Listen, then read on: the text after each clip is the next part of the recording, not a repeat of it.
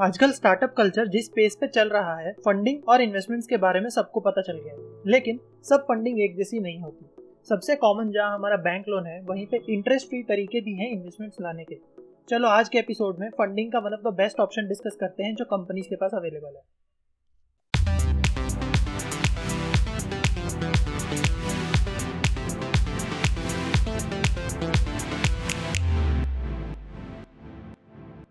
मान लो आप एक फास्ट फ़ूड रेस्टोरेंट के ओनर हो, काफ़ी अच्छा बिज़नेस चल रहा है आपका, लेकिन आप चाहते हो और भी सिटीज़ में एक्सपेंड हो ये बिज़नेस और आपके काफ़ी सारे आउटलेट्स खुले, लेकिन इतना ग्रो करने के लिए आपके पास फंडिंग की कमी है।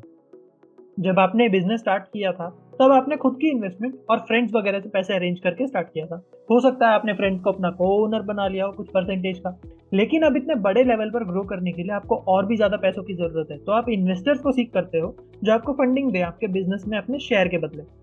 अब और सिटीज़ में आउटलेट ओपन हो गए आपके, लेकिन कंपनी को प्रॉपर मैनेजमेंट और ग्रोथ एक साथ बैलेंस में रखने के लिए आपको और ज़्यादा कैपिटल चाहिए, जिसके लिए आपके पास काफ़ी ऑप्शंस हैं, जैसे बैंक्स लेकिन वो इंटरेस्ट चार्ज करते हैं लोन अमाउंट पर। इन्वेस्टर जो इजीली इन्वेस्ट नहीं करते, और एक रिक्वायर्ड रेट ऑफ़ रिटर्न होता है उनका, जो अचीव करना काफ़ी चैलेंजिंग हो सकता है। और एक साथ अलग अलग इन्वेस्टर्स को खुश रखना भी आसान नहीं तो कौन सा ऑप्शन बचा आपके पास कैपिटल रेज करने का? पब्लिक इशू यस आईपीओ बाकी इन्वेस्टमेंट्स की तरह यहाँ आपको कोई इंटरेस्ट पे नहीं करना, या किसी एक इंडिविजुअल इन्वेस्टर के हिसाब से नहीं सोचना। इनफैक्ट आप बहुत सारे लोगों से पैसा रेज कर रहे हो तो रिस्क भी बिज़नेस का काफ़ी ज़्यादा बढ़ जाता है। किसी भी कंपनी का आईपीओ लाने का कुछ मकसद हो सकता है। जैसे हमने पहले भी बताया है, कुछ मेजर हैं, जैसे वो ग्रो करना चाहते हैं, जिसके लिए मोटा पैसा चाहिए, यानी कैपिटल एक्सपेंडिचर या फिर कंपनी के पास बहुत ज़्यादा डेट एक्यूमुलेट हो गया है, और उसको पे ऑफ़ करने के लिए और उसका इंटरेस्ट कॉस्ट बचाने के लिए वो आईपीओ ला रहे हैं। या फिर कई कंपनीज़ हैं जहाँ पर इन्वेस्टर्स छोड़ना चाहते हैं, उनके लिए एक एग्जिट पॉइंट की तरह काम करते हैं आईपीओ जहाँ आईपीओ के थ्रू उस इन्वेस्टर्स का इन्वेस्टमेंट उसको रिटर्न कर दिया जाता है और वो बेसिकली अपना शेयर बेच देते हैं उस कंपनी को ये थी आईपीओ की पीछे की कहानी। अब आईपीओ क्या होता है? कैसे कंपनीज़ लाती हैं? कैसे इन्वेस्टमेंट कर सकते हैं? वो सब जान लेते हैं।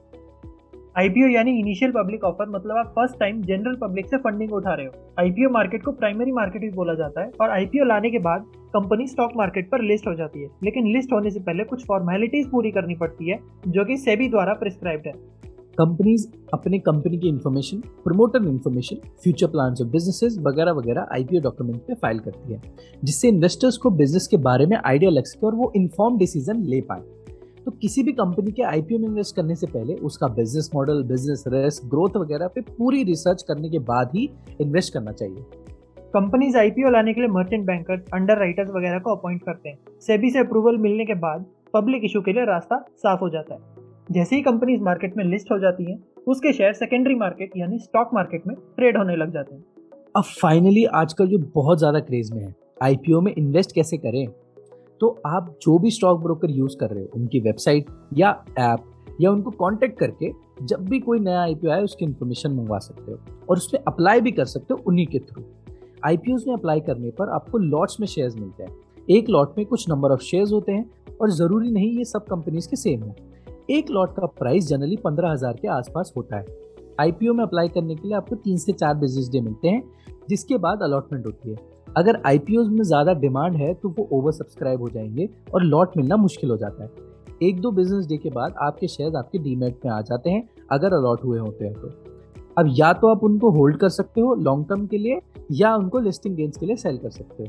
तो ये था आईपीओ के बारे में एक बेसिक एपिसोड वी होप इससे आपको आईपीओ के पीछे की पूरी स्टोरी समझ आई होगी। और बाकी किसी भी इन्वेस्टमेंट की तरह आईपीओ भी मार्केट रिस्क से अफेक्ट होते हैं। इसलिए आँख बंद करके नहीं, सोच समझ के इन्वेस्ट करें। आईपीओ भी कोई क्विक मनी का शॉर्टकट नहीं है। थैंक यू हमारी पॉडकास्ट को सुनने के लिए। हम आपको एक फाइनेंशियल गाइडेंस देना चाहते हैं ताकि आप कॉमन मनी मिस्टेक्स ना करें। ये कोई इन्वेस्टमेंट टिप्स नहीं है। और इन्वेस्टमेंट के साथ रिस्क भी इन्वॉल्व होते हैं। तो उनके बारे में समझ के ही कोई भी फाइनेंशियल डिसीज़न ले।